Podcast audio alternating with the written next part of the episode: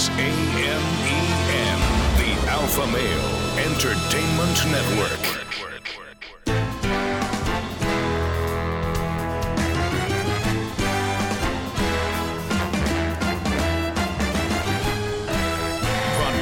From Humidor one A in the cigar city of Tampa, Florida, U S A. Welcome to the Cigar Dave Show, your weekly excursion into the world of cigars, spirits, and diversions. The cigar and pleasure-friendly hotlines are open. eight seven seven, D A V E, double oh seven. Now, fire up a cigar and pour yourself a cocktail. It's time for the General, General Cigar, Cigar Dave. Dave. October rolls along, and so too does Cigar Oktoberfest. We celebrate cigars, we celebrate beer. I've got my beer lined up, ready for the National Cigar Litation and Libation Ceremony ready in this hour. And in hour number two, we will be making our way over to Avid Brewing in Saint Petersburg, Florida. Right across the bay from the cigar city of Tampa, we will go to Avid Brewing, and we will be joined by Jeff Keller and Connor Meyer, the owner and master brewer respectively, as we talk Home Brewing one oh one, and we will go over the eight steps to the science of brewing if you've always wanted to make your own brewski, your own beer, in the comfort and convenience of your own home. Stick around, because hour number two, everything you need to know coming your way. Cigar Oktoberfest, again, on the Cigar Dave Show. Long Ash greetings and salutations. A Long Ash snappy salute, semper delectatio. Latin to English, that means always pleasure. Long live the Alpha, make America great again. Make masculinity great again. Screw the enemies of pleasure. Your global five-star general and Alpha male in chief. Front and center from Command Center Alpha, in the very luxurious and comfortable Command Center Alpha, in a classified location in the cigar city of Tampa. As always, we welcome you. Follow us on social media. Go to cigar dave dot com, upper right-hand corner. All the links to follow us are there. And I must tell you that I'm wearing my lederhosen today because, again, Cigar Oktoberfest, I figured, all right, I didn't wear them last week. Once a year, once during the month of October, I always break out the lederhosen, the little green lederhosen. Got the little green German shorts and the green shirt and the green cap with the fe- I look like a German pimp. That's exactly what I look like. And I've got to tell you, as Frank Sinatra would say, my Mary Janes are biting me because this is not the most comfortable getup. There's a reason why I don't wear this year-round or more than once in the month of October. Not comfortable. And I will not take a picture of me in the lederhosen, but I am in the spirit of Cigar Oktoberfest. Now, you know, men have been under attack. There is a war on men. There is a war on alpha males. That is indisputable. Sergeant Steve, did we not come up with a, didn't we come up with some sort of creative imaging? I just, uh, just came to mind. Didn't we do some sort of creative imaging talking about the attack on men? Let me see what I can find.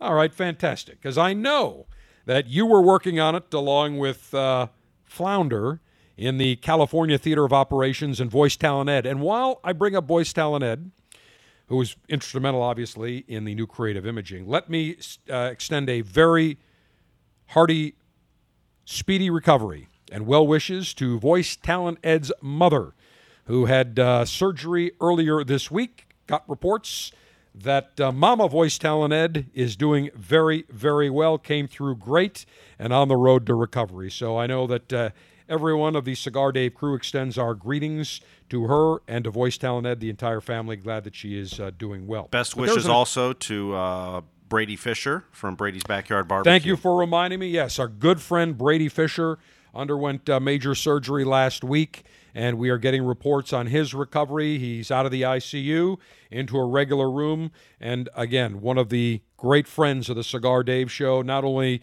is he always, he, over the years, he has joined us during our grilling programs and grilling segments and joined us at our live events. He was in Buffalo at the Pleasure Fest a few years ago, here in Tampa.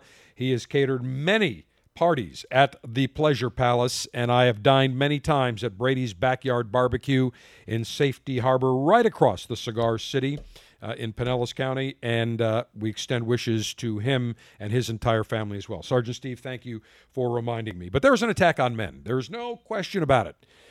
And you can say that the Christine Blasey Ford, Blasey Ford, however you pronounce it, that coming out after Kavanaugh, that that was the start. This goes way, way before that. There has been an attack on men and on masculinity going back forty, fifty years. But it has intensified the last number of years with this contrived statement called toxic masculinity.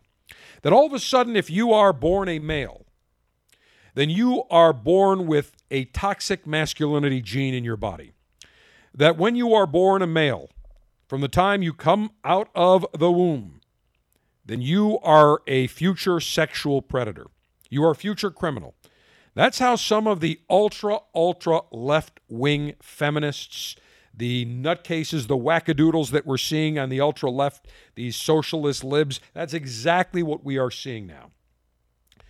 And so we are seeing not only that, but we have seen the intersection of political correctness with now the war and attack on men. And let me give you a perfect example. Winston Churchill, one of the great leaders, political leaders in history, one of the great statesmen of all time, when in the face of the German Nazi invasion, he stood tall, inspired, instilled confidence. Of course, it helped that the United States of America and other allied nations, including Canada and the other allies, but really the United States, let's face it. The United States and secondarily Canada, we came to save the European allied asses. There's no ifs, ands, or buts. But he instilled confidence, saying we shall never, ever, ever surrender. Winston Churchill always with the cigar and the, the whiskey in hand. And what is amazing is that he was very popular during the war. After the war, his popularity waned. When he was out of office, a number of years later, popularity skyrocketed. There's no question that his popularity probably higher today than ever, except when it comes to the wackadoodle ultralibs that now seem to hijack the political correctness conversational maneuvers. Let me give you a perfect case in point. Ex-astronaut Scott Kelly. He and his brother, astronauts, Scott Kelly, alpha male, no ifs, ands, or buts. You're an astronaut, you go to space. In my estimation, you're an alpha male. When I was growing up in the sixties, late sixties, early seventies, I mean, in nineteen sixty-nine, um, you know, I was five, six years old. And I remember when man landed on the moon. I remember Neil Armstrong, Buzz Aldrin, Michael Collins, Apollo eleven. I remember vividly at my grandmother's house watching on their big Zenith black and white T V with the space age remote control. Everything was space age back then. Everything was space age. If you had Tang, it was space age. Remember the, the drink Tang? And I remember everybody said that every product that came out, a new microwave, radios, transistors, it's because of the space program. And a lot of it was. A lot of it was. But I remember everything was space age. It's a new Amana space age, Amana radar range microwave. A new space age refrigerator, space age, rem- everything was space age. But I revered those astronauts. They were gods. And today, I still think those guys that are exploring the new frontier, exploring space, they're alpha males. You go and pull seven, ten G's, you're an alpha male. No question about it. So Scott Kelly was making a derogatory, not a derogatory, but making a negative, in a polite way, I will say, negative tweet, negative comment about President Trump taking a victory lap at the swearing in, the public swearing-in ceremony of Justice uh, Kavanaugh at the White House earlier this week, last uh, Monday. And Trump took a victory lap, and he kind of went after some of the critics, and uh, I thought Trump did a fine job. I had no ifs, no problems with it whatsoever. There was an attack on Kavanaugh, basically labeling him a rapist, a sexual molester, a sexual assault, without any evidence. And when people said, well, wait, Christine Blasey Ford, we, she gets the presumption that that uh, she's right and he's wrong. No, that's not how it works. I'm sorry. And don't give me this B S. Well, it's a job interview. Therefore, the presumption that he is innocent until proven guilty does not exist. No, that's wrong too. And the witnesses that she named, every one of them, including her very lifelong best friend, a Democrat, by the way, came out and said, I don't know, I don't ever recall meeting Brett Kavanaugh, and we weren't at that party. Never happened. And admitted that Blasey Ford's people pressured her into changing her story. And she said, I'm not going to perjure myself. Told the F B I everything. Got to give her credit. Told the truth. Told the truth. Tell the truth. You don't get in trouble. Very simple. So Trump took a victory lap. No problem. Okay, and of course, you've got the, the lamestream media going after him and saying, oh, he was not magnanimous. He was, he was spiking the football. Oh, please spare me. Well, Scott Kelly, ex-astronaut Scott Kelly, tweets, one of the greatest leaders of modern times, Sir Winston Churchill, said, in victory, magnanimity. I guess those days are over. Now, you look at that tweet. Okay, he disagrees with Trump. I thought it was actually a good tweet. I, I thought, hey, look, he made his point. He didn't bash Trump. He just basically said, look, quoting the great Winston Churchill, in victory, magnanimity. And, uh, you know, I, I always felt that when you win, yeah, you don't spike the ball. You win gracefully. You lose gracefully. I mean, Marv Levy, uh, a great Hall of Fame football coach of the Buffalo Bills, had him on this show many times, used to always say, when you win, act like you win. When you lose, you lose gracefully. There's the right decorum. So maybe Trump did spike the ball a little bit, but it was not over the top. It was not obnoxious. And I thought that Scott Kelly's tweet was appropriate. Well, not so fast, my friends. All of a sudden, he starts getting lambasted and bombarded with negative tweets and replies. His critics saying that Churchill, the great leader who rallied Great Britain in the darkest days of World War Two against the Third Reich, against the Nazis, helped lead the Allied, the Allied victory over Adolf Hitler and Nazi Germany. Well, all of a sudden, Scott Kelly gets bombarded with people associating Winston Churchill with Adolf Hitler. Why? Because they say that Churchill was an imperialist and a colonist, and they equated him to Hitler. And the next thing you know, relatively quickly thereafter, he tweets a reply saying, and I quote, "Did not mean to offend by quoting Churchill. My apologies. I will go and educate myself further on his atrocities, racist views, which I do not support." Are you kidding me? This smacks. You know, when you take a stand and you, you make a quote, if people don't like it, too bad. The problem in this country is we apologize too quickly. If you have an opinion and you believe in that opinion and you believe that Churchill was a great leader, others may disagree.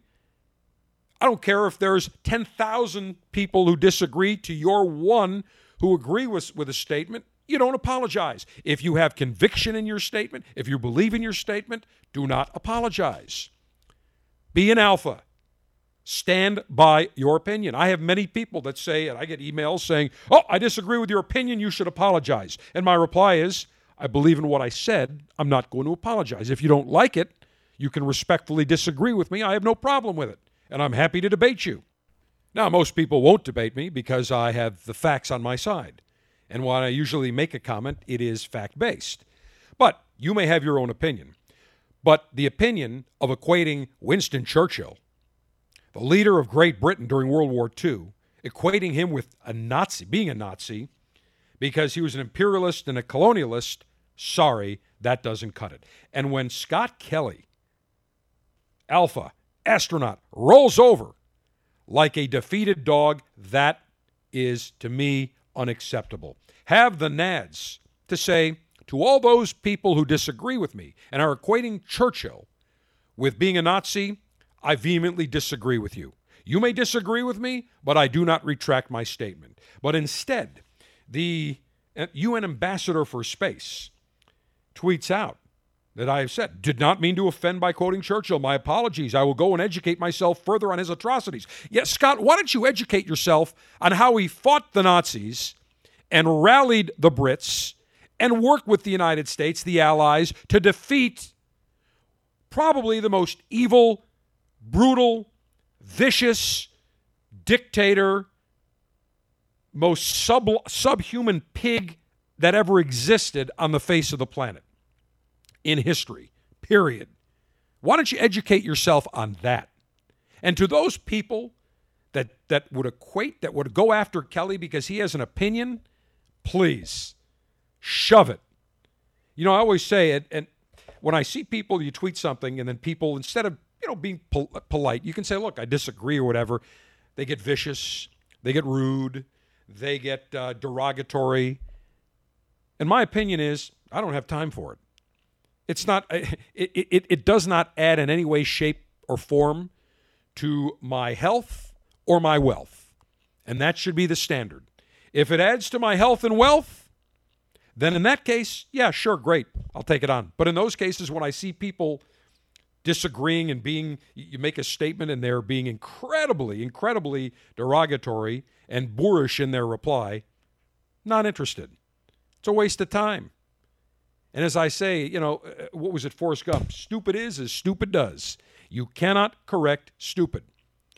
And for those people that tweeted to astronaut, former astronaut, Scott Kelly, equating Winston Churchill with a Nazi, please. But what makes it even worse is that Scott Kelly surrendered. He rolled over. He cut his nads off with a knife and said, here they are. Take my nads. Take my masculinity. I'm going to bow down and apologize. Did not mean to offend by quoting Churchill. Please. Churchill did not have racist views. I don't care if he was a colonialist or not, or if he wanted to expand the British Empire. Who cares? I'm sorry. But to equate Churchill, these, and again, these are people that are uneducated. These are people that could not engage in debate for thirty seconds. Why? Because they have no clue. They have absolutely no clue. And this is what we are seeing now. We are seeing alpha males, former alpha males, who are basically being sissified, wussified, and castrated. Latest example, I'm here to pump you up, Arnold Schwarzenegger. Let me re- let me play a, a soundbite from the two thousand four G O P convention when he was uh, going after the economists that were trying to uh, basically be negative about the economy and, and, and go after the G O P on cutting taxes and, and trying to grow the economy. Hit it.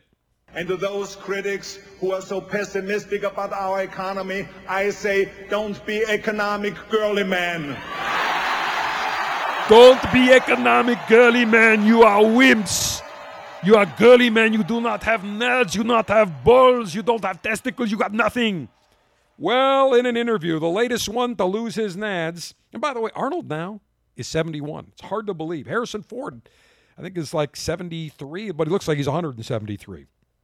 But Arnold Schwarzenegger, in uh, an interview with Men's Health magazine, talking about calling his opponents girly men and uh, being going after using that phrase, he now is being apologetic over his girly man taunts. And I'm quoting, at the time, it felt like the right thing to do. It was in my gut. I improvised it. I called them girly men because they weren't willing to take risks. They were afraid of everything. Politicians in general want to do little things, so there's no risk involved. I was counterproductive. My rhetoric was counterproductive. It was short-sighted in the long term. It's better to not say that because you want to work with them. If you have a little sense of history, you know that the best things are accomplished when both parties work together and start compromising. Like Ronald Reagan did with Tip O'Neill. They argued in public. They attacked each other, but with a little wink. That's why so much got done in the Reagan administration. When you can reach out across the aisle and work together, you can get much more accomplished rather than girly man or F you or it's my way or the highway. Okay, now that I have said that, here's an unquote. I'm here to not pump you up. I'm here to wussify and castrate you, denad- denatulize you. I just made that word up, but I'm Arnold Schwarzenegger. If you're a girly man, I can make it up. Here's the reality, Arnold. So you called somebody a girly man. It's politics. It's showbiz, baby. It was effective. There are campaigns. And then when you're done, you can still reach across the aisle. Here's the problem today. What the Democrats do not like, now we're seeing this week, we saw that uh, Holder, former A G Holder, and Hillary Clinton said, when we go low, we hit them, we kick them. And then Hillary Clinton said, you can't have civility. We won't have civility until we're back in power. Well, here's the reality. The Republicans for so many years were civil. John McCain and Mitt Romney and George, they were all civil. And when they got hit in the nuts, they just took it. And the Democrats kept saying, no, we go high. We want an honest, issue-based campaign, when in reality they were getting in the mud and they were slinging it faster than you could shake a stick at. But what happened with Donald Trump? Certified alpha male. What happened was when he started getting attacked, whether it was Republican opponents or the Democrat opponents, not only did he hit back, if they he got kicked in the nuts, he not only kicked them back ten times harder in the nuts, he then took a boot and shoved it right up their tuchus and gave him a high colonic. And that's what the Democrats despise. He beat them at their own game. And the reality today is the way politics are, I mean, look at the Kavanaugh hearing. You couldn't have any civil discourse. You couldn't have any, there was no civility. When all of a sudden they're go at, going after a man without any evidence except the hearsay of one woman who couldn't corroborate it with her eyewitnesses that she provided to the committee and she provided to the F B I. She could not corroborate her story in any way, shape, or form, and you had incredible civil discourse. And finally, the Republicans woke up. So it's great to say theoretically, yes, we must be civil to each other. We should not hit each other in the nuts. We should not call each other girly men. We should all sing Kumbaya and go to Starbucks together, hold hands, and, and pass the peace pipe. That's great. That is Fantasy Island. It is not going to happen. But what is happening today is now men, former alpha males, astronaut Scott Kelly, Arnold Schwarzenegger, what's happening now? They are now succumbing to the war on men. They are being wussified. They are now trying to show their feminine side. They're not trying to sing Kumbaya and be all about love. Too late, doesn't work. The General is now on Instagram.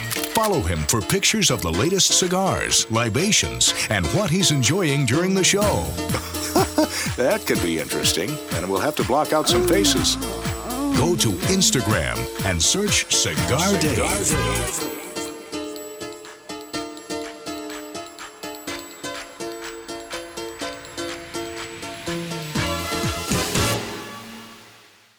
In nineteen sixty-four, José O. Padrón began rolling cigars bearing his name in modest surroundings with one guiding principle: always focus on quality, never on quantity. Nearly forty years later, Padrón cigars are recognized for their superior taste and majestic construction, the result of Padrón controlling all aspects of the cigar-making process, including planting their own seeds, growing and curing their own tobacco, and constantly supervising the rolling room. To Wall Street, it is called vertical integration. To the Padrón family, it's called making great cigars. The Padrón lines include the Padrón nineteen sixty-four Anniversary Series and the Padrón Traditional line. All Padrón cigars are wrapped in Nicaraguan sun-grown Habano tobacco, available in natural or Maduro. Experience Padrón. For your Padrón retailer, call one eight hundred, four five three, five six three five. When Padrón is on the band, quality is a matter of family honor. Surgeon General warning. Tobacco use increases the risk of infertility, stillbirth, and low birth weight.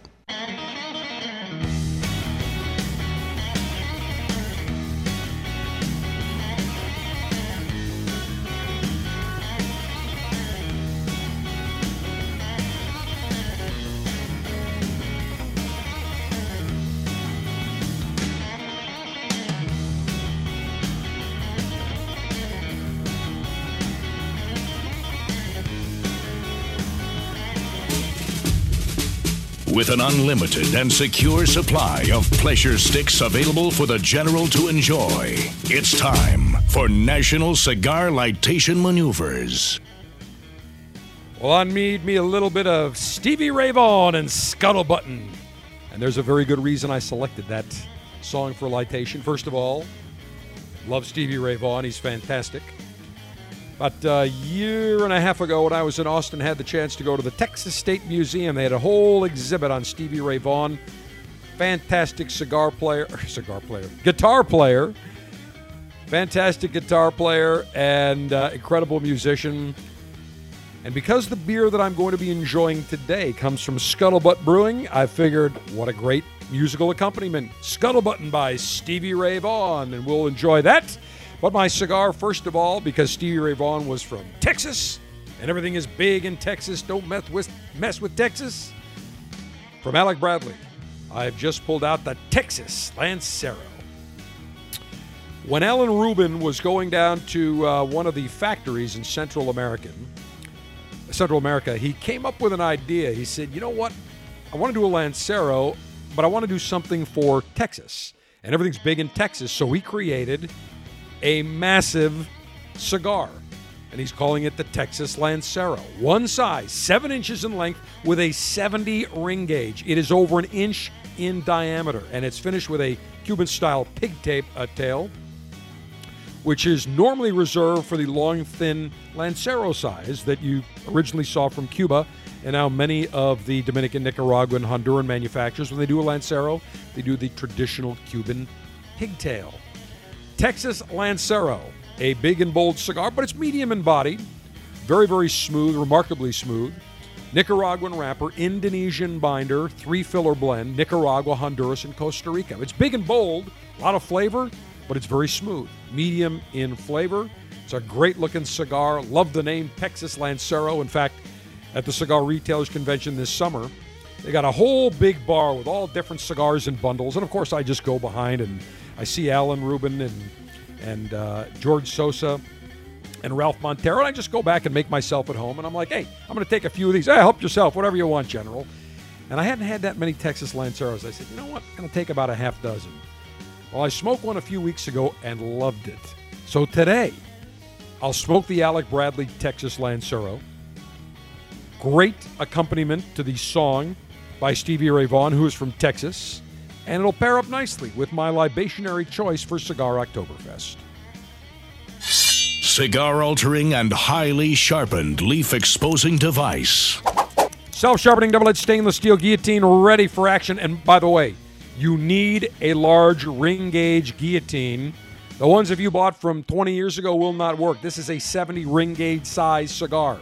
So you need a gigundous, either a bullet piercer or a guillotine, which is I'm going to what I'm going to use today, or a big cigar scissors. That will work as well. But this guillotine can easily handle about a seventy-eight eighty ring gauge size cigar, no problem.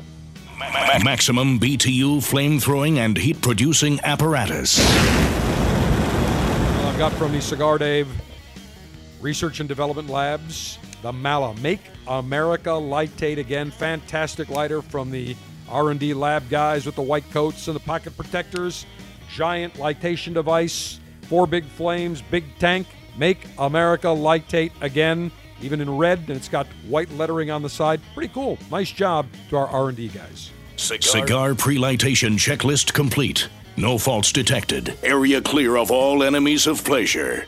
Approval to go throttle up in three, two, one. Perfect cut. Beautiful. On this giant Alec Bradley Texas Lancero. Fantastic looking cigar. Now I will gently toast the foot of this Lancero. By the way, you cannot be in a rush to go ahead and toast and light this Alec Bradley Texas Lancero. It's a seventy ring gauge. So you got to make sure, number one, that you toast the wrapper and binder first, then you get to the filler. And I'm taking my time. I don't want any black spots or dead zones, otherwise it will not burn correctly, and I want to enjoy every single puff of this gigundous beauty. Seven inches in length, seventy ring gauge, over an inch in diameter. Beautiful cigar. All right, let me just puff and rotate now. Toasting down. Mm. Oh, nice. A lot of flavor on this bad boy. It's Texas. What's big in Texas? I always say, Texas Lancero big cigars, women with big hair, and women with big racks. Everything's big, and, and guys with big hats. Everything's big in Texas. By the way, I should say, hmm, after my visit to Texas, I got I started thinking, you know, I should be a cattleman. I should be an oil man. It sounds good. What do you do? I'm an oil man. I'm a cattleman. I'm from Texas. So I changed my name. I'm Davy Bob. And I bought me a nineteen seventy-seven Cadillac Eldorado, and I got the big cattle antlers right on the right on the front of it. Can't miss it. In fact, I bought it used from a guy named L. Mays. It was available on eBay. I saw it. I said, okay, you know what? Guy named L. Mays. That was it. Picked it up. Got the big horns and everything. I mean, it looks like it's from Texas. Everything's bigger in Texas. I tell you, when I drive around in the cigar city of Tampa, I get a lot of looks. There's no ifs, ands, or buts. But nonetheless, there's Texas Lancero. Needs a little touch-up. Mm. Mm. Mm. Very nice. In fact, what's interesting, when I bought that Cadillac Eldorado with the antlers on the front, cattle antlers, I talked to this guy, his name was L. Mays, and he said the only guys that drove it were me and my two sons. That was it. Treated, we said I treated it like the cream puff that it is, in his Texas accent. And I said, well, L, that's what he called himself, L. I said, L, if that's the case, then I'm sold. And that was it. Drove it back from, from Texas, San Antonio, here to the Cigar City. Tell you what, looks great in the old driveway. All right, let me finish puffing and rotating on this gigantic stick, gigantic stick. All right, I am good. Take a few puffs. Now, as we celebrate Cigar Oktoberfest, I need a proper brew to accompany this Alec Bradley Texas Lancero cigar. Scotch, bourbon, and beer. Commence thirst-quenching libationary maneuvers. All right, I've just pulled out a very nice chilled bottle of Homeport Blonde Ale from Scuttlebutt Brewing Company in Everett, Washington, the Pacific Northwest. What else besides the Scuttlebutt Brewing Company is in Everett, Washington? The Boeing Everett factory. That was the factory, that's the largest building in the world by volume, four hundred seventy-two point four million cubic feet. It covers ninety-eight point seven acres. That is incredible. Factory where the Boeing seven forty-seven, the seven sixty-seven, the seven seventy-seven, and the seven eighty-seven are assembled. It is uh, just uh, south of Seattle. Everett, Washington, not only known for the Boeing Everett factory, but also for their beer. Interesting story about Scuttlebutt Brewing Company. They were founded in nineteen ninety-six by Phil and Cynthia Scuttlebannon. And she got her name, her nickname, Scuttlebutt, by her father before she was born, because it was the scuttlebutt or gossip at the Norfolk Naval Station where they were stationed at the time. So he called her Scuttlebutt when she was born until her thirteenth birthday, when at her request he discontinued the name by dropping the last syllable, and she's been called Scuttle ever since. So Scuttlebutt Brewing Company, and I have pulled out their Homeport Blonde Ale, one of their year-round beers, in addition to their Amber Ale, their Gale Force I P A, their Porter, and their Hefeweizen. This is a clean and crisp beer, balanced, light-bodied, subdued fruitiness. And let me open it up here and uh, pour it. What did I do with my opener here? I know I've got, oh, there it is. It's under my litation device. Okay, let's do this. Let me bring that. Here we go.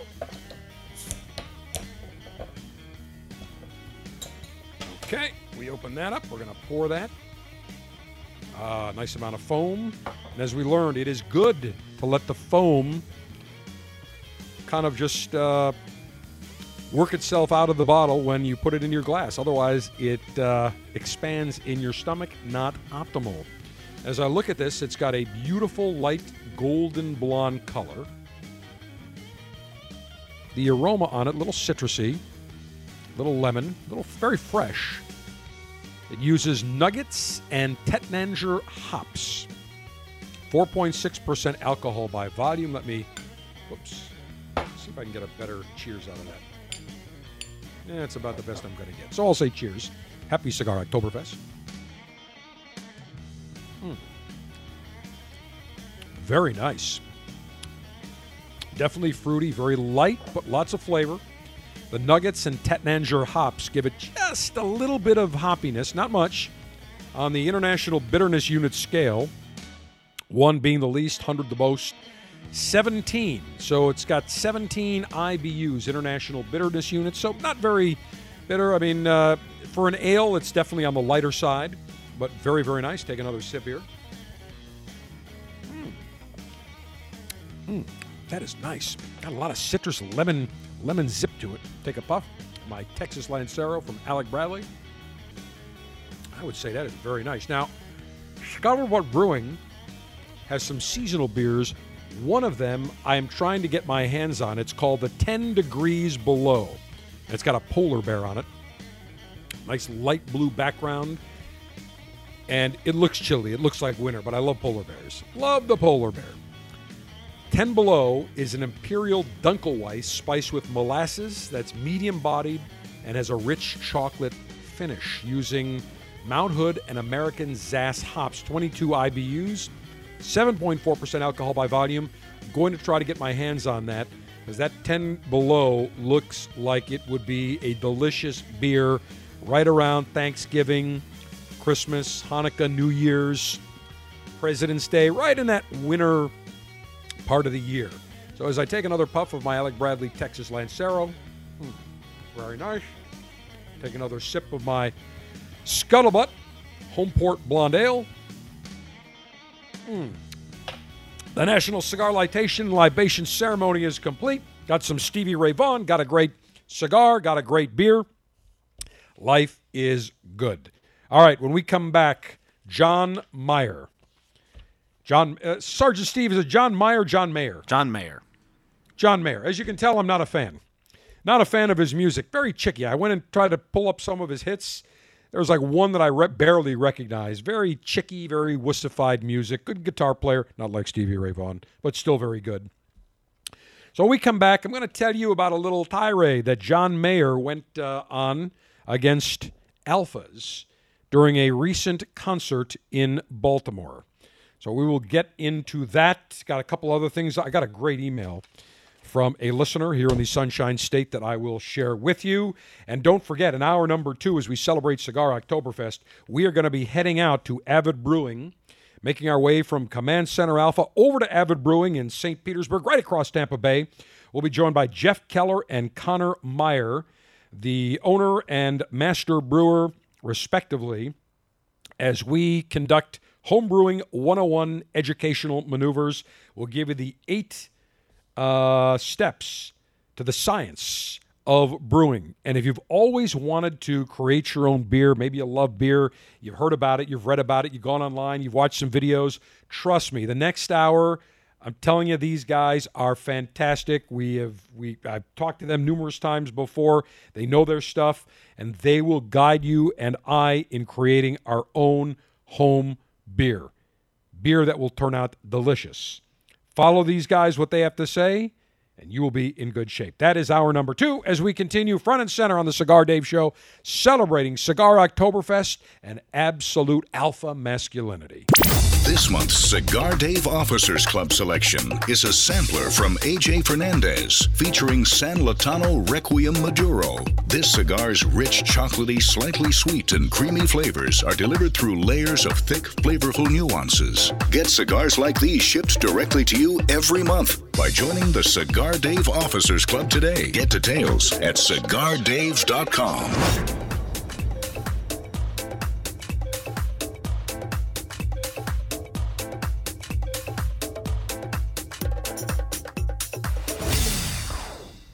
Gurkha has just launched three new cigars at the Cigar Dave Alpha Pleasure Fest on the water in Buffalo. The Gurkha Chateau Privé, the Gurkha Marquesa, and Gurkha Ghost Gold. All three unique flavor profiles.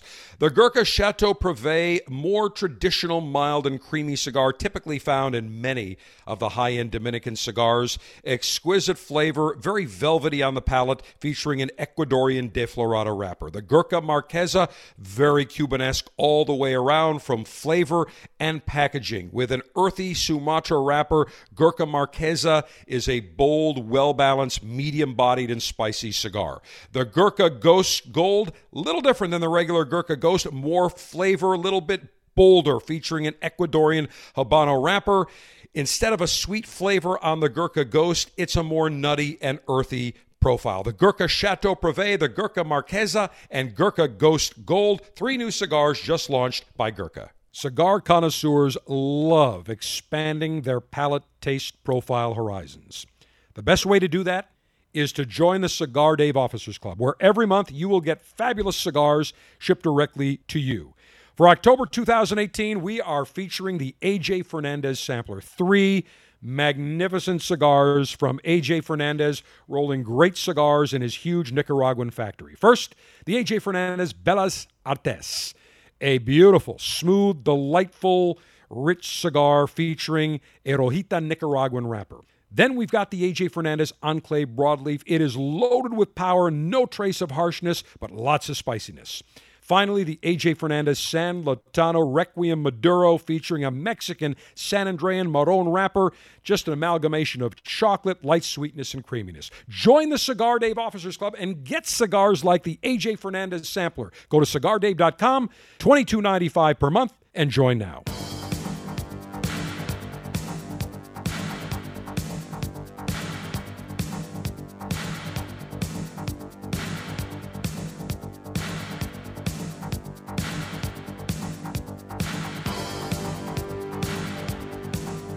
You are listening to the theme from The Delta Force, a great movie that was made starring Chuck Norris and Lee Marvin back in nineteen eighty-six. Released February fourteenth, Valentine's Day, nineteen eighty-six.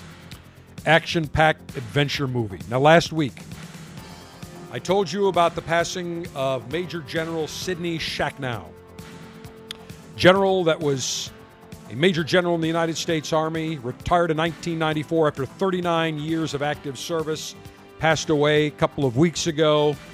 He was uh, eighty-four when he passed away. Great American with an incredible story. At the age of seven, he was imprisoned in the Kavanaugh concentration camp by the Nazis during World War Two. He was in the camp for three years, uh, endured countless brutalities, and watched as virtually every member of his extended family were slaughtered, were brutally murdered. He escaped. He was liberated by the Russians. In nineteen fifty, Sidney Shacknow immigrated to Massachusetts. He attended school for the first time in his life. Now, I want you to think about this. He was sixteen years old, first time ever going to school. After working his way through high school, he enlisted in the U S. Army. He entered officer candidate school, received his commission in the U S. Army Infantry. He was in the Army Special Forces, known as the Green Berets, served there for thirty-two years, kept getting promoted, captain, uh, commander, and then all the way up until he was major general. And what is interesting is he ended up serving back in Berlin, overseeing the U S forces. Now think about this. The Nazis were the ones that put him in the concentration camp as a child. The Nazis brutally murdered his family. He comes back to Berlin to protect the people of Germany from the Russians who had liberated him. The Russians liberated him in World War Two. Now think about that. And he always told that story. Great American, great human, passed away September twenty-eighth of this year.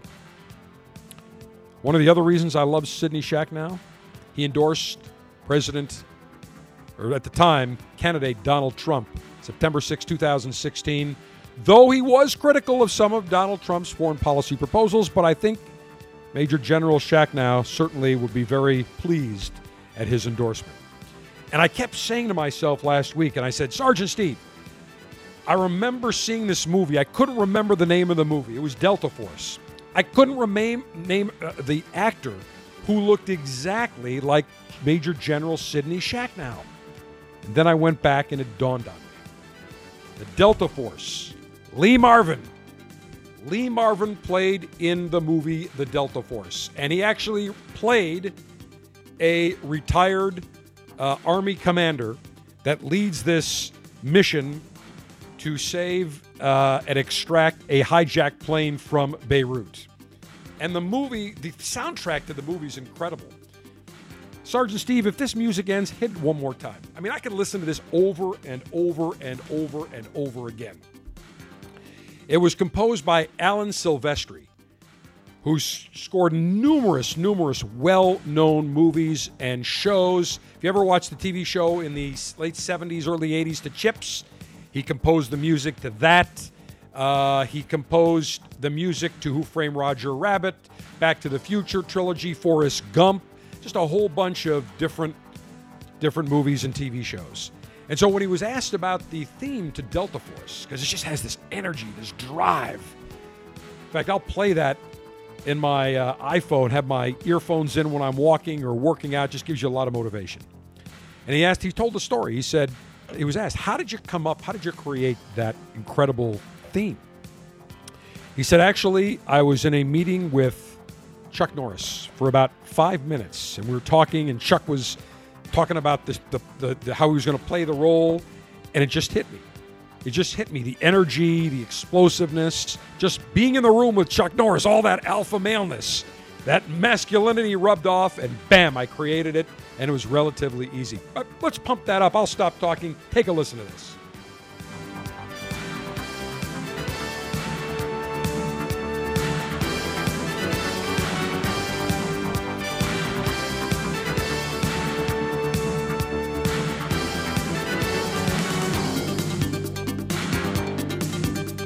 Love the theme to the Delta Force. If you have not seen the Delta Force, go to Amazon Prime. I think it's maybe on Netflix. Rent it, whatever.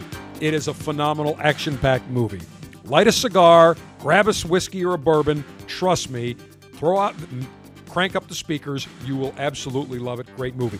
And we have just posted pictures, side-by-side pictures, at cigar dave dot com and on our Twitter feed, Instagram feed, and our Facebook feed of Major General Sidney Shacknow and Lee Marvin next to each other. They are like spitting image of each other. They just have that Green Beret tough look. Real quickly, got an email from Lieutenant Mike, Citrus Hills, Florida. He said, General, please give our area a shout out. We love listening to your show. My wife says your voice is sexy. I listen all the time, and she has to because I do. Trump, make America great. Ybor City shout out. Thanks, Mike from Citrus Hills, Florida. Central part of Florida. So there's the shout out. By the way, Mike, your wife has impeccable taste. She's an honorary member of the harem. She thinks I have a sexy voice. She's obviously a very smart woman with impeccable taste. Keep her around. You remember the Cigar Dave Officers Club? Our A J Fernandez sampler has been mailed and is being mailed. Was mailed yesterday, mailed Monday. You'll have it next week. You will love it. Hour number two of the Cigar Dave Show from Avid Brewing in Saint This is C C R N, the Cigar Connoisseur Radio Network.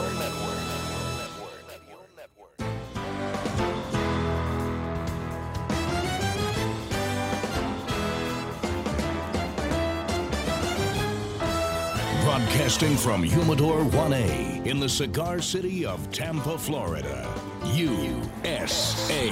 Welcome to the Cigar Dave Show, your weekly excursion into the world of cigars, spirits, and diversions. The cigar and pleasure-friendly hotlines are open. eight seven seven, D A V E, double oh seven. Now, fire up a cigar and pour yourself a cocktail. It's time for the General Cigar Dave. We continue with week two of Cigar Oktoberfest here on the Cigar Dave Show. We celebrate cigars, we celebrate beer, and we combine them, we pair them together. Now, you can go and purchase beer in a store. You can go purchase beer at a craft brewery. You can go to a microbrew. But what if you would like to create and make your own brew, your own beer? Well, that's exactly what we will talk about in this hour. Home Brew one oh one. Home Brewing one oh one, everything you need to know about brewing your own beer. It has become a huge hobby across the country. It is one hundred percent legal, and we have uh, we continue from Avid Brew Company, downtown Saint Petersburg, and today for the next hour we'll be joined by Jeff Keller, the owner, Connor Meyer, their master brewer, and we will teach you to brew your own beer.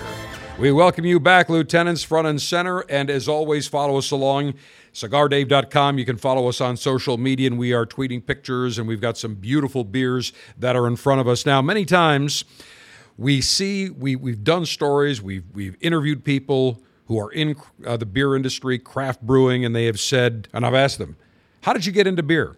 They said, well, I love drinking it, number one. And number two, I decided to get into home brewing. And that's a hobby that really has taken off, I think, in the last five to ten years. And we've seen many craft breweries that have been started by home brewers, brewing enthusiasts. So today, we will teach you everything you need to know about brewing your own beer. Maybe along the way, you'll say, maybe I'm going to try this at least once. So we will give you everything you need to know. So first up, Connor Meyer, the or correction, Jeff Keller, the owner and proprietor of Avid Brew Company. A pleasure to be here on site. And as I look around here, I almost want to start brewing something instantly. Thanks for coming, Dave. Yeah, we, we've got uh, we've got uh, a small little brew system here. It's fun to play with. Well, I'm looking at some of your beers here that look magnificent. We also have some raw ingredients. But the first thing I'm looking at is a very big chalkboard. And there are eight different steps on creating your own uh, beer. In fact, it's called Science of Brewing. Now, before we even talk about step one, which is water, malted grain, hops, yeast, adjuncts, I think the first thing is some of the equipment that you need to actually brew. So let's talk about if somebody wants to be a home brewer. Right. There's different ways. I know there's Mister Beer, if I'm not mistaken. There's right. other things, and you sell everything here, but talk about what equipment is needed to brew your own beer. Well, you're basically going to need a big pot. Um, that's where you're going to do your mashing in. Uh, that's where you do your boiling in.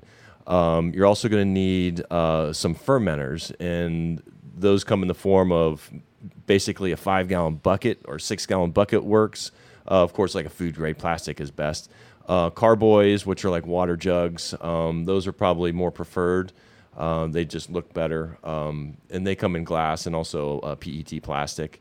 Um, depending on uh, how many beers you want to brew is pretty much at the same time as, as how many fermenters you're going to need. It's it's kind of like retail uh, rental space. It's once your your fermenters are full, then you got to get another one.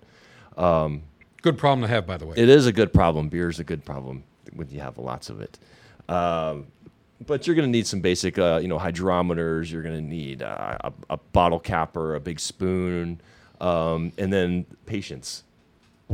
Uh, you cannot rush the hands of time. You cannot, no. So once you start making your beer, the whole process takes about thirty days. So uh, you'll have your official brew day, which is uh, usually three to four, maybe five hours. Um, after that, you let your beer do its thing and just ferment, um, uh, you know, it, at a certain temperature for a couple weeks, and then usually bottle age or bottle condition after that. You could also go into a keg, which takes another week or two. Well, the nice thing about home brewing as opposed to, well, first of all, it home brewing is one hundred percent legal as opposed right. to distilling your own distilled spirits, meaning vodka or whiskey, moonshine. And there's a reason, there's a couple of reasons for that. Uh, but first, I think probably the most important is health and safety. Right, right. Yeah, and in distilling, you could you could uh, really mess some people up by you know poisoning them, well, or you could blow yourself up as well. You could make a right. make a bomb. Because I think there's two types of alcohol. There's what ether alcohol and ethyl, and one is deadly, if I'm not mistaken. Correct. Yeah, one is deadly, and one you can drink. One right, is okay. Right, right. And the key is you want to get the one that that you can drink that's okay, but. There's there's much more uh, regulation, and that's why you see these moonshiners. It's technically illegal, but home brewing is legal. And Jeff, Ke- or correction, Connor Meyer, the, the master brewer, uh, home brewing, one hundred percent legal, very different than distillation as we were talking about. Absolutely. Yeah, get that mic nice and close. Uh, absolutely. Even closer. Oh, absolutely. Much better. Much better. Third time is the charm. Nice. So a very big difference, and... Uh, what type of people are you seeing coming in? Is there any specific age range, or is it more men than women? You seeing? Give us an idea of who's coming in here to actually learn how to home brew. Um, for the most part, it's twenty-five to thirty-five-year-old men and a little bit older. Um, mostly people that have found that they either want to make it cheaper or they want to make something that they can't get at the breweries, and they, they want to have something seasonal for themselves so they can make for each season, for each day, for each month, or for an event or for a party. They want to make theirs. They want to have their own thing going. Well, I think there's also something very cool and I think maybe a little bit uh, romantic about saying, I'm a home brewer. I brew my own beers, where you have people at a party and you can sample some of their beers and people can actually be very proud of the offerings that they're serving. Absolutely. It is. You know, I think there's something, there's a, there's a wow factor to that. Oh, yeah. You can add your own flavors. You can do anything you want. So you can make it as strong or as light, dark and heavy, or, you know, barrel-aged or whatever you like. Now, one of the people that we uh, know mutually, Phil Azoun, who is, uh, he's known as Phil Our Blend on the Cigar Dave Show, my producer for many years, now helps us with creative services. He is a home brewer. And he, he comes in here, purchases home brewing supply, and he is, he's told me, he said, I, I finished very high. I didn't win the award yet. And, of course, I razz them, razz them about it all the time. But the one thing he always tells me is that he loves to be able to experiment and try different things. And I think that's probably the one commonality with home brewers is they want to try, they want to have fun. It's a hobby. He's making some great beer, by the way. He is. It, it, it, one of his I P As yeah. are pretty, they're, they're off the charts. Yeah. And what, so what makes a beer off the charts? How does a home brewer able to be able to brew something to say, that's off the charts? What is it? Is it the well, ingredients? Is it how they ferment it? It's all in perspective and personal taste. You know, I, I like uh, I like I P As. Some people hate them. You know, I'm not a big stout guy, uh, but that's all some people will ever drink. So to make a chart, you know, that fluctuates or and I, I you know is relevant to someone's taste. I don't know how, how you can do that. It's it's all personal taste. But overall, what about the beer did you enjoy? Um, probably the aroma, the the the, the clearness, the crisp crispness. Um, The overall flavor, you know, his last I P A did, I think it was a uh, a mango or something like that in there, and it, it was just full of flavor. And again, there's no right or wrong. So you could have five homebrewers coming up with an I P A. Everyone's going to be slightly different depending on what they put in and, and, and I guess the hops they use and the other ingredients. So really, it is it is a custom creation. Also their equipment and their brew style and how they did it specifically. I mean, the temperatures can change everything. Temperatures of fermentation, temperatures of your mash, everything can change, and each brewer has different preferences based on what they want out of it. So you can make it drier, you can make it a little more body, you can give it more aroma by adding hops late, you can give it a little bit more bitterness by adding hops really early. So, I mean, each brewer knows what they like and know what they want. And, I mean, there's there's great beer in every style, and every little bit is a little different, but it's wonderful in its own way. So we have learned so far that before we even get into the science of brewing and home brewing, before we go through the diff- the eight steps, you need some key equipment. And uh, Jeff, as you mentioned, brew kettles, fermentation vessel, a fermentation lock, a spoon. Is that to sample the beer while you're while you're making it? Sure, you got to you got to taste it with you know, your creation. It's like creating a soup. I got to taste it. I got to try it. Uh, the hydrometer, bottles, an auto siphon, bottle cappers, bottle caps, starter kit. You said some jugs, and also sanitizer, which is important, which we will talk about. We're we're at Avid Brew Company in downtown Saint Petersburg, Florida, with Jeff Keller, the owner, and master uh, brewer Connor Meyer. We are talking Home Brewing one oh one. When we come back, the science of brewing, we will tell you everything you need to know to create your own brew. The Cigar Dave Officers Club selection this month is an A J. Fernandez sampler, including the Bellas Artes Toro. This Spanish box press beauty is decadent in flavor and aroma and will spoil your palate with notes of cream, white pepper, cinnamon, and orange peel. Want these cigars shipped directly to you each month? Log on to cigar dave dot com to join the Officers Club.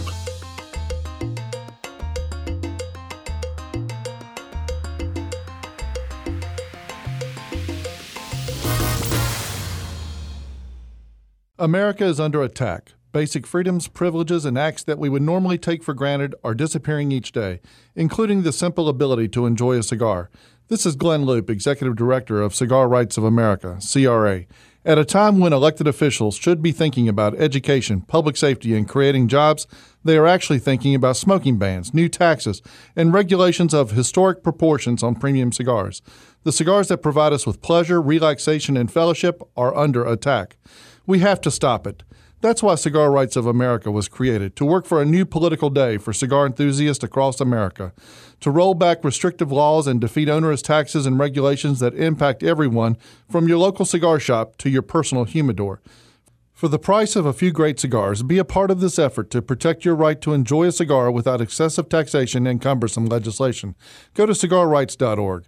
Let's tell the government we've had enough. Join now, cigar rights dot org. We will continue with Jeff Keller, Connor Meyer of Avid Brewing Company in Saint Pete with Home Brewing one oh one just around the corner. But first up, if you are a member of the Cigar Dave Officers Club, good news, the A J. Fernandez sampler has been mailed. You should start receiving it beginning part of the week or into later next week, depending on where you reside geographically. But we have selected three fabulous cigars from A J. Fernandez.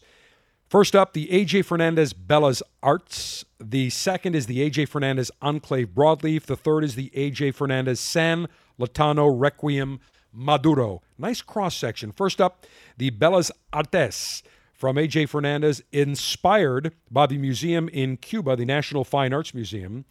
It is adorned in A J. Fernandez's exclusive Rojita Nicaraguan wrapper. Delivers a smooth, delightful a taste of cinnamon and cedar, fabulous cigar. Then the Enclave Broadleaf, which I absolutely love. If you seek a full-bodied, full-flavored cigar, the Enclave Broadleaf is it. Combination of Connecticut Broadleaf wrapper, Nicaraguan fillers, just superb spiciness, loaded with power, but no harshness whatsoever. And finally, the A J. Fernandez San Lotano Requiem Maduro, named after A J's birthplace in Cuba. The San Lotano Requiem, uh, Requiem Maduro, very rich cigar wrapped in a magnificent, oily Mexican San Andreas Marron wrapper. It's an amalgamation of chocolate, light sweetness, creaminess.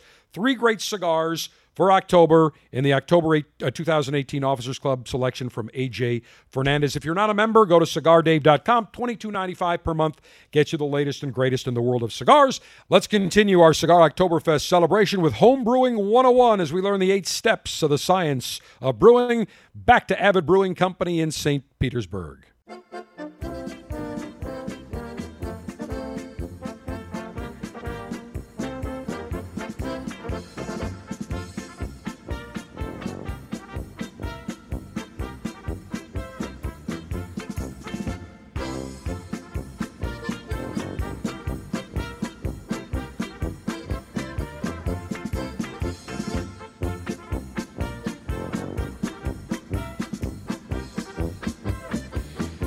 Celebrating Cigar Oktoberfest by teaching you how to home brew as we get into the science of brewing today on our Cigar Oktoberfest editions of the Cigar Dave Show.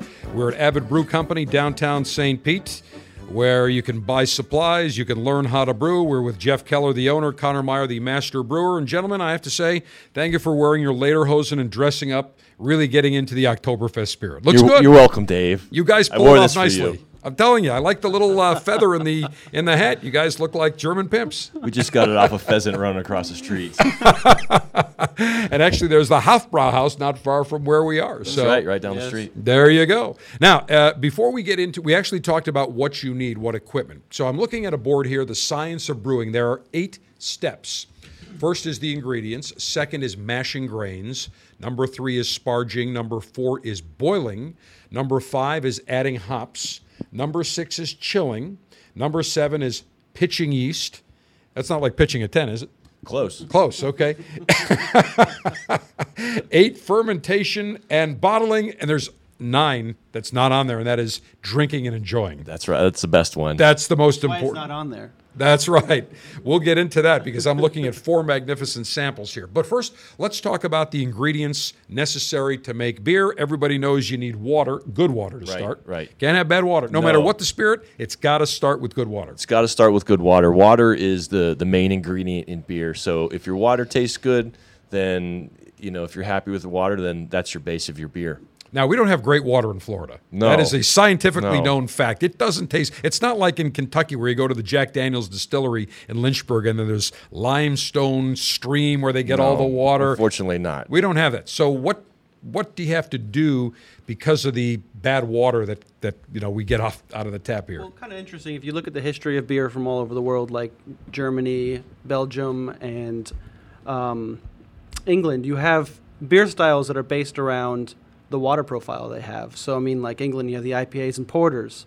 Germany, you have the lagers and the lighter beers. And then Belgium, you just have weird, crazy, awesome, delicious beers. But you can see that, that culture of beer has grown around what kind of waters they had, and you can now adjust your water with different mineral salts like calcium and sulfates, and you can adjust your water to whatever you want, especially if you have R O water. You can use that and build up. And what is R O water? Uh, reverse osmosis. It's just a really good filter. Gotcha. Basically makes water as pure as possible. I mean, I think we, we, we think of the old Coors ads where you see one of the Coors uh, family members talk, you know, he's in like a, a, a, a jacket. He's out by this beautiful stream in the Rocky Mountains, that the water is pure. I mean, I think that's the image that most people have. But let's face it, water is different everywhere around the world, and there's some great beers anywhere you go around the world. So that's the first thing, is obviously filter the water, and then you can add different compounds to it to get that water. So water's the first thing. The next thing you need is malted grain. What type of malted grain? Barley is the most Barley. common one. Uh, you can also use wheat and rye and sure, because wheat beers, corn for corn and rice. Sugar. And well, when you think about corn, the number one ingredient in bourbon. Bourbon whiskeys, but when you think uh, there's also wheat whiskeys, but wheat beers we've seen. Mm-hmm. So barley is number one, wheat is probably number two. Yes. Okay, so you have malted grains, then hops, which give it the tanginess or bitterness. Bitterness, aromas, some of the flavors. Most of the flavors that you're really getting that are um, floral and citrusy are coming from from the hops. Okay, yeast. Yeast is really interesting as well because there's so many varieties of it, and from all over the world. And you can have yeast that give you fruity flavors, and yeast that give you spicy flavors, and yeast that are completely neutral. So you can get all sorts of different flavors from yeast that are from all over the world. All right. And then the last thing, adjuncts, which are? Uh, stuff like rye, fruits. Um, mango? Mango, yeah, absolutely. Citrus? Um, all sorts of different things that you can put into the beer. Um, cinnamon. Smoked peppers. I was going to say peppers. Cinnamon, pumpkin. Absolutely. So, I mean, it's just the, the uh, additionals, whatever whatever little things you want to add to it. Coriander, for example. Those aren't necessary, though. I mean, uh, like a traditional German beer, as it's defined, only has grain, hops, water, and yeast. Well, and I think there's you have beer purists that say, I can't have anything. But right. I think if you take a look at the changing tastes and demographics of people who consume beer, I think people want variety. They want new things. They there's they're not concerned with, well, I've got to have exactly the way they did it in Bavaria in eighteen seventy-five. No. They want something that's going to be enjoyable and taste good. And I think if you take a look, I was at Shipyard Brewing uh, last week. We we we did a tour up in, in Portland, Maine, and their number one beer is their pumpkin uh, ale.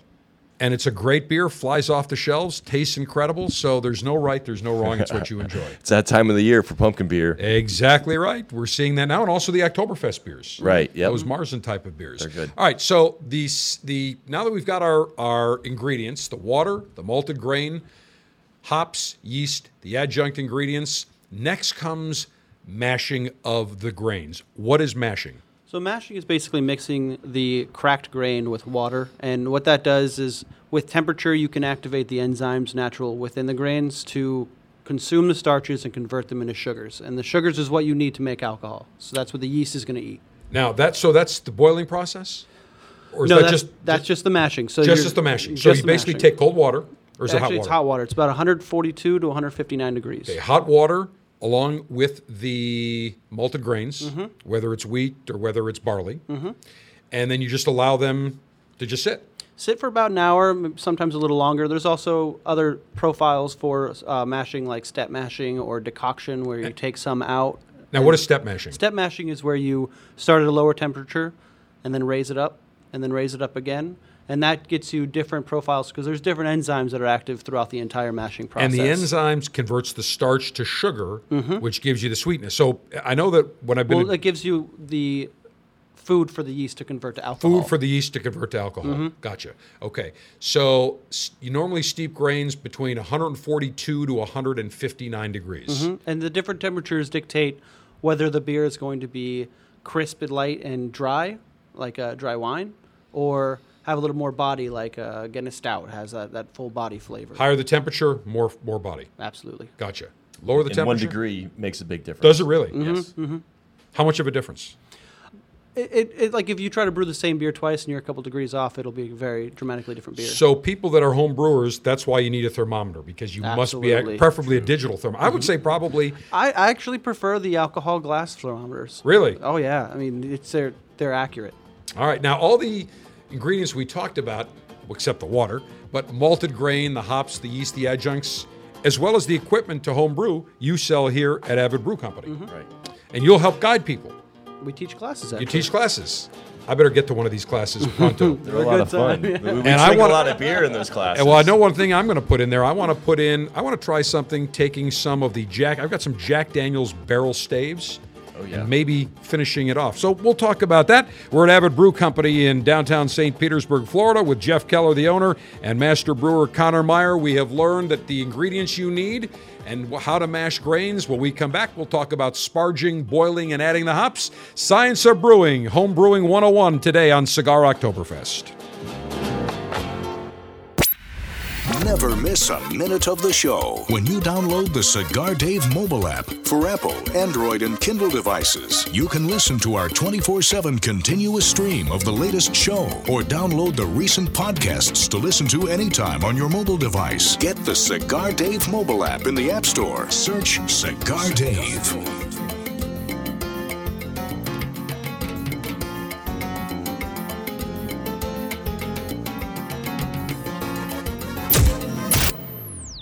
Gurkha has just launched three new cigars at the Cigar Dave Alpha Pleasure Fest on the water in Buffalo. The Gurkha Chateau Privé, the Gurkha Marquesa, and Gurkha Ghost Gold. All three unique flavor profiles.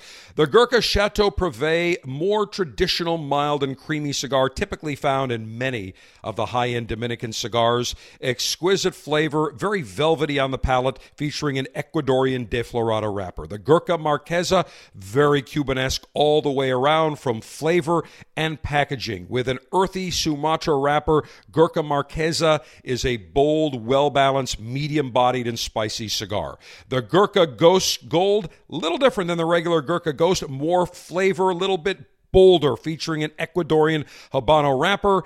Instead of a sweet flavor on the Gurkha Ghost, it's a more nutty and earthy profile. The Gurkha Chateau Privé, the Gurkha Marquesa, and Gurkha Ghost Gold, three new cigars just launched by Gurkha.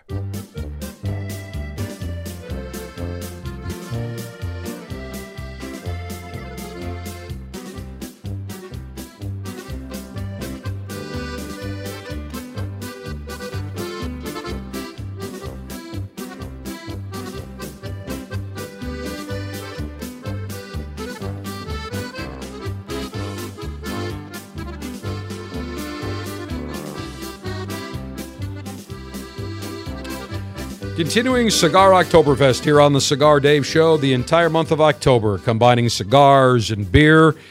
We never need a reason or an occasion to celebrate, but certainly Oktoberfest and Cigar Oktoberfest is the perfect way to do so, perfect excuse for us to light up a fine cigar, do some beer pairings, and I'm looking at four magnificent beers here at Avid Brew Company, downtown Saint Petersburg. We're talking about Home Brewing one oh one, the science of brewing. It has become an increasingly popular hobby.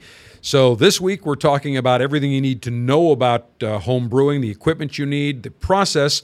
So we welcome you back to Avid Brew Company, downtown Saint Petersburg, with Jeff Keller, the owner, and master brewer Connor Meyer. And I should say, gentlemen, that that downtown Saint Petersburg not only has experienced a renaissance in terms of restaurants and, and housing and, and activities, but it's really become a beer epicenter, a cool little micro center of beer activity. Totally, it is. It's it's grown over the past few years. Um, we've been here about four years. Um, you know, Green Bench kind of started uh, the whole revolution around here, and, and bringing in some different unique beers and and uh, uh, you know, Cycles following, Cage, Pinnell Sail Works, Saint Pete Brewing.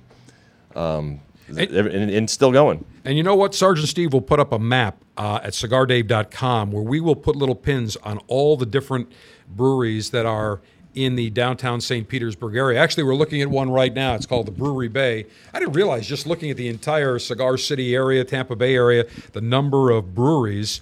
But uh, there's a ton of them in downtown Saint Petersburg. So if you're considering a visit down, especially between the months of like December and March, perfect time if you're a beer enthusiast. Some great places, great restaurants, and great brew pubs right here in downtown Saint Petersburg. So we'll outline that. Now, one of the things that you gentlemen mentioned, that brewing is all about time and temperature. And as we learned in step two, mashing of the grains, You basically steep the grains, whether it's wheat or whether it's cracked barley, in hot water between one hundred forty-two degrees and one hundred fifty-nine degrees. And you both said time and temperature, that's all brewing is about. It's crucial.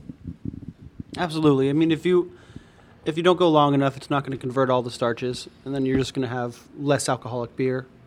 And if you go too long, which isn't too much of a problem, but you can start extracting flavors you don't actually want. So an hour, hour and a half at the temperature you want for the body you're trying to find is really important to kind of nail down. And taking notes, being sure you're you're repeating, so if you make the same beer again, you can either not make the bad beer again or make the good beer again. Remember those composition books we used to have back in grade school where you'd write everything down? They were kind of bound. I would say if you're going to be a home brewer, that's a good investment to make, because every time you make a batch, I would assume the exact amount, the time, the temperature, so you could look back and take notes and say, you know, I like that particular beer, but let me try one degree more for maybe another few more minutes, see what that does. And then you hit that aha moment where you get exactly the formulation you're looking for. It's a for. beautiful feeling. I'm sure it is. And you've had it many times. So when you brew all your beers, everything the exact same way. Absolutely. So Absolutely. you know that's... I, I have an entire recipe notebook full of just notation throughout the whole process. And that is guarded. I noticed a very large vault as you walk in here, and that is guarded. Nobody's getting near there. In fact, there's secret. there's patrol dogs right, right around there, Secret Service. All right, so time and temperature, key elements in brewing. Now, after you mash the grains, and you said roughly, what, an hour? Mm-hmm. Okay. What's the next step? Sparging, which sparging is basically a, a fancy word for rinsing the grains out. Rinsing you, the grains. You need to rinse that sugar out of the grains that you've converted. The starches you convert into sugars, and now you're trying to rinse all those sugars out into another pot, or take the grains out of that pot and rinse the sugars out of the grains. So you just want to separate the grains from the sugars. So you want the sugars out. No, you want the sugars in so that you can use that to boil. Ah, so you want the You're sugars. You're trying to just remove the grain. Oh, so once the grain is done, you don't need it anymore. Nope. Now, my understanding is, is that many breweries, when I was up at Shipyard Brewing, they told me that uh, they sell the remnants, uh, the grains, to various farms, so they yeah. get continuous reuse in the area. Yeah, you can make dog biscuits out of it, too, and... Um Chickens, my chickens love it. They'll go crazy after a while, and you know, they'll they'll gorge on them. So it's like a dry. It just becomes like when you dry it out. It's just dry. Yep. It's pretty empty of any nutrition, but it's just just grain. Because chickens like it and dogs yeah, like that it. That or yeah. compost. Compost is another alternative. Okay. And so we actually here have a, a man named Angel. We give our uh, grains to for his goats. Really? Mm-hmm. So basically, there's no waste whatsoever. Constant recycling. That's it. All right, fantastic. So sparging, you are rinsing the sugar out of the grains. You're getting rid of the grains. You're retaining the sugar and the water. Yep, which is called wort. Wort, W O R T. Now, we I've actually sampled the wort, and when it's warm, mm. it tastes pretty good. It's like a sweet Delicious, tea. Yeah. It is like a sweet tea. The grain tea. We're, we were at uh, uh, Dunedin Brewing, and, and uh, Mike Bryant said, try this. I said, boy, the smell is incredible.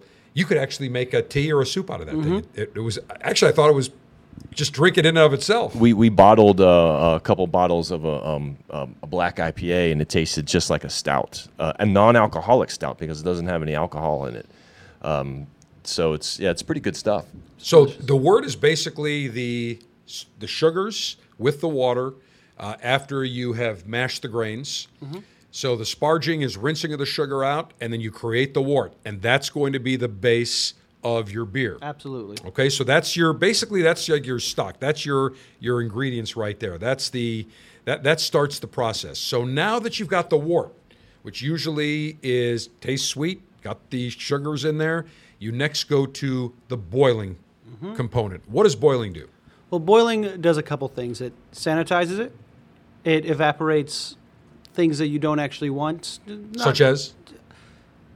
Just fusel things, just things you're not actually going to need. It'll just evaporate. And it also evaporates water, so it condenses it. So you have a stronger sugar solution. Got a stronger wort. Yes. Gotcha. Also, what it does is as you add hops throughout the boil, the heat and the temperature actually change the hops into more bittering.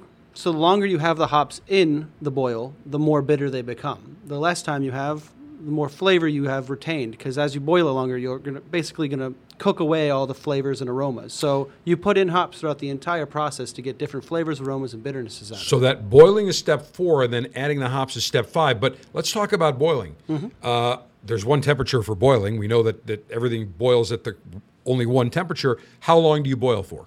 Roughly an hour, sometimes up to three hours. Now I boiled up to eight hours at one point.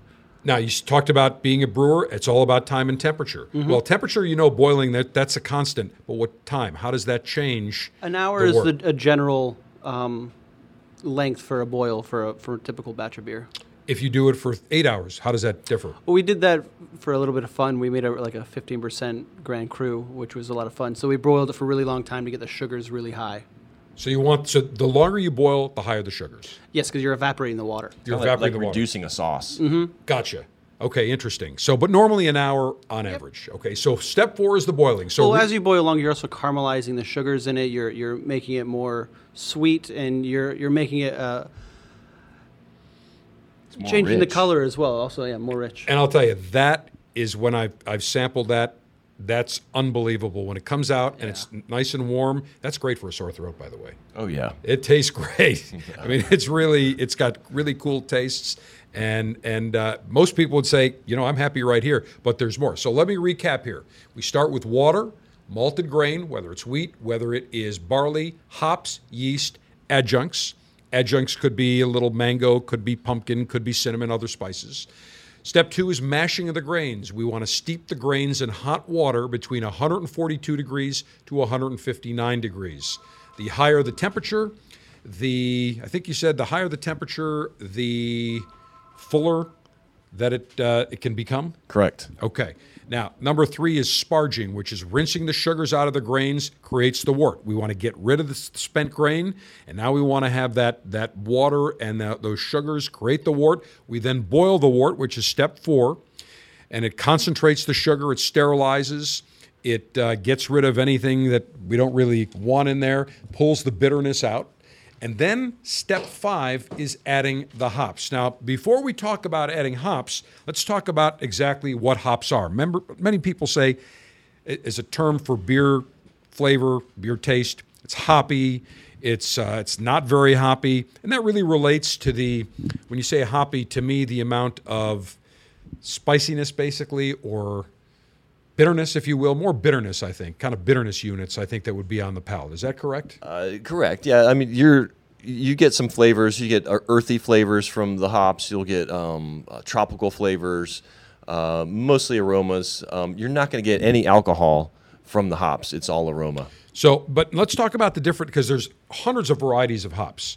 And one of the things that I just recently read is that many craft brewers are having difficulty getting hops because there's such a demand with all these new craft breweries coming in that it takes a couple of years between the time they plant the right. seed to the time they're able to grow it yep. and then let it sit. It's just like cigars. You can't just grow it and then say, great, I'm going to use it in six weeks. It's got to rest. It's got to age. It's got to ferment. So let's talk about hops, the different types of hops, where they come from, t- uh, tasting notes of hops. So a cool little fact about hops, and it kind of goes along with this, is that each hop variety, which there's hundreds of varieties, is actually a clone of the original type. So if you have a Cascade hop, it, every field of Cascade hop is a clone of the original. So they just take a part of the root and they regrow it. Because of that, if you get a disease that affects it specifically, it has no genetic mutations to protect itself. So you can have entire crops devastated by molds, by disease, and that can dramatically change how much are available that year. So your entire fields are gone. You're not going to have those. You have to try again. And that takes three or four years to get a real good harvest from, from a hop plant. They they grow eighteen feet high. So you have to, they grow the first year, and then they grow this next year, and they start producing really good the next year, and the third year is when they're really mature. Now, Pacific North, Northwest, known for growing hops. Mm-hmm. There's what? Basically a belt around the planet from, like, uh, I'd say southern Maine to northern Pennsylvania that goes all the way around the planet. That's like the, the best place to grow them. In that latitude? Mm-hmm. And why is that? Humidity, temperature, just everything, all the all the different things. Like here, it's way too hot, way too rainy for, for hops to grow. It just burns them out. And where, uh, how many varieties of hops do you sell here at Avid Brew Company? probably have about thirty, maybe forty types. And so you get them from got, all over the world. Mm-hmm. Yeah. What, what are some of the countries besides the United States? Germany, Austria, New um, Zealand. Yeah. Another one that's yeah. Aust- yeah, Australia's been good. Um, and they all have different notes, different flavors. Absolutely. And I'm Absolutely. noticing here they can be floral, spicy, fruity, earthy, citrusy, or piney. And there's others too. Those are just kind of the main ones people right. are really looking for. Okay, so we're adding hops throughout the boiling process. Mm-hmm. And how often do you add them? It depends on the style. I mean, some you just do a little bit of bitterness. Some you do a little bit for just flavor. Most of the time, you, you put it throughout the whole process. So you get a little bit of the bitterness, so you can balance out the sweetness of the beer, and then you go down towards the aroma. Okay, so you've added the hops now.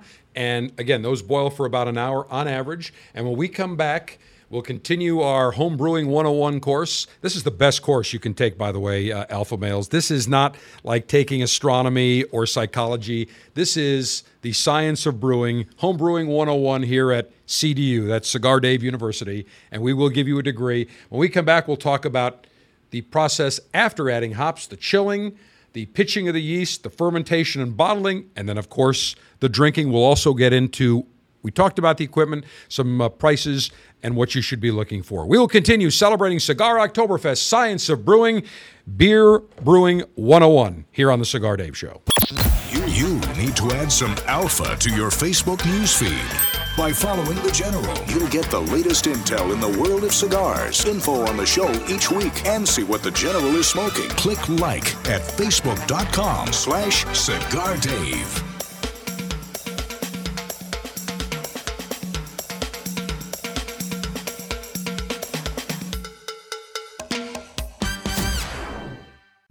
In nineteen sixty-four, José O. Padrón began rolling cigars bearing his name in modest surroundings with one guiding principle: always focus on quality, never on quantity.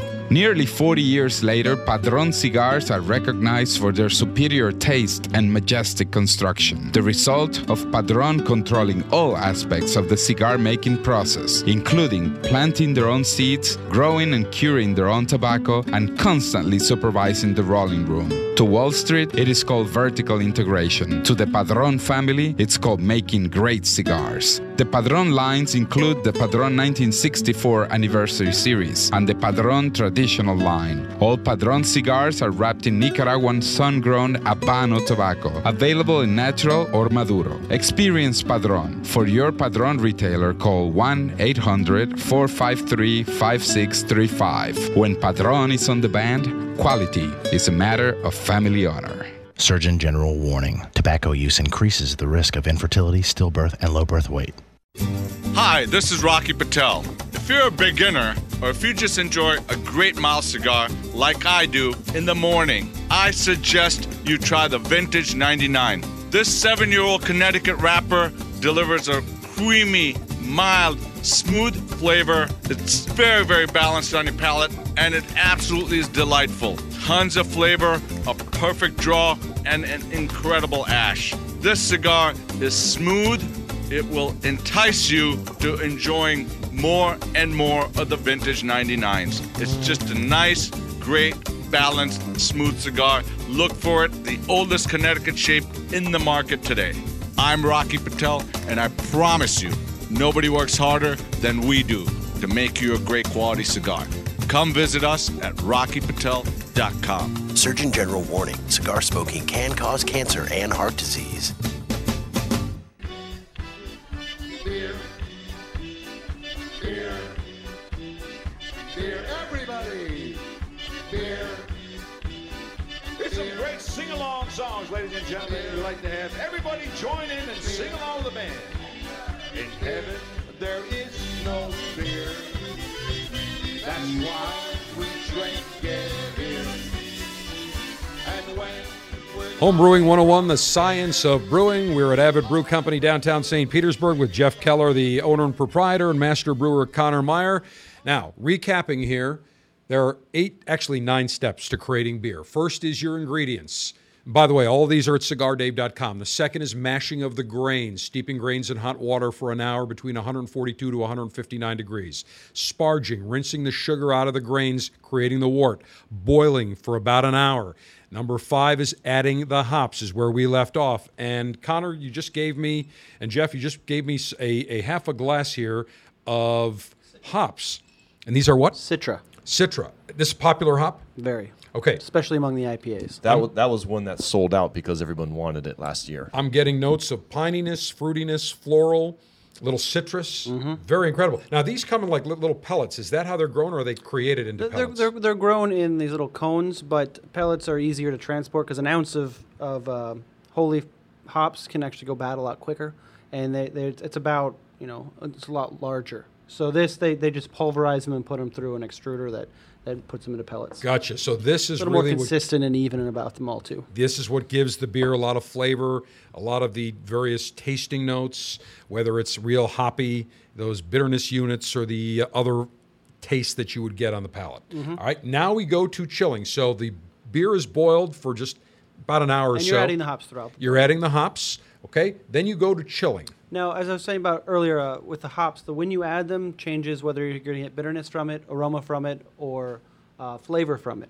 So if it takes you an hour, two hours to chill it down, all those aroma hops you put in have been in hot water for long enough where they become bittering hops. So the quicker you can chill it, the more you can retain the flavors that you want. Also, the less chance for infection you have. All right, and below eighty degrees. Mm-hmm. What's the rough temperature you chill it at? I usually go for about seventy-five. seventy-five degrees. Yeah, because so that's if it's too high, you're going to kill the yeast. If it's too cold, it's just going to keep the yeast asleep. Yeast gotcha. Are your friends. You you you want to make the environment for them really uh, um, happy. Well, when it comes to beer, beast is your uh, yeast is your friend. Not in, not in everything though. However, all right. So the next thing is pitching the yeast. This is where you give life to your beer. This is where it becomes beer. Uh, well, yeah, that's a living thing. I mean, yeast is. Yeast is a beautiful thing. You can make alcohol. You can make C O two. So, I mean, it's just, this is where the, the life comes to it. Comes and there are different types of yeast. There are. There's different. Different strains. strains. Yeah. Different strains from different regions, and they have different quali- you know, qualities each each one might produce. Same with water. Wa- water and yeast are, are um, you know, related to the regions they come from. Okay. So then you pitch the yeast. And, and how this, long? This is the only time, after you've cooled it down. Sanitation is a very key. Okay. You don't want infections of other bacterias, of wild yeasts.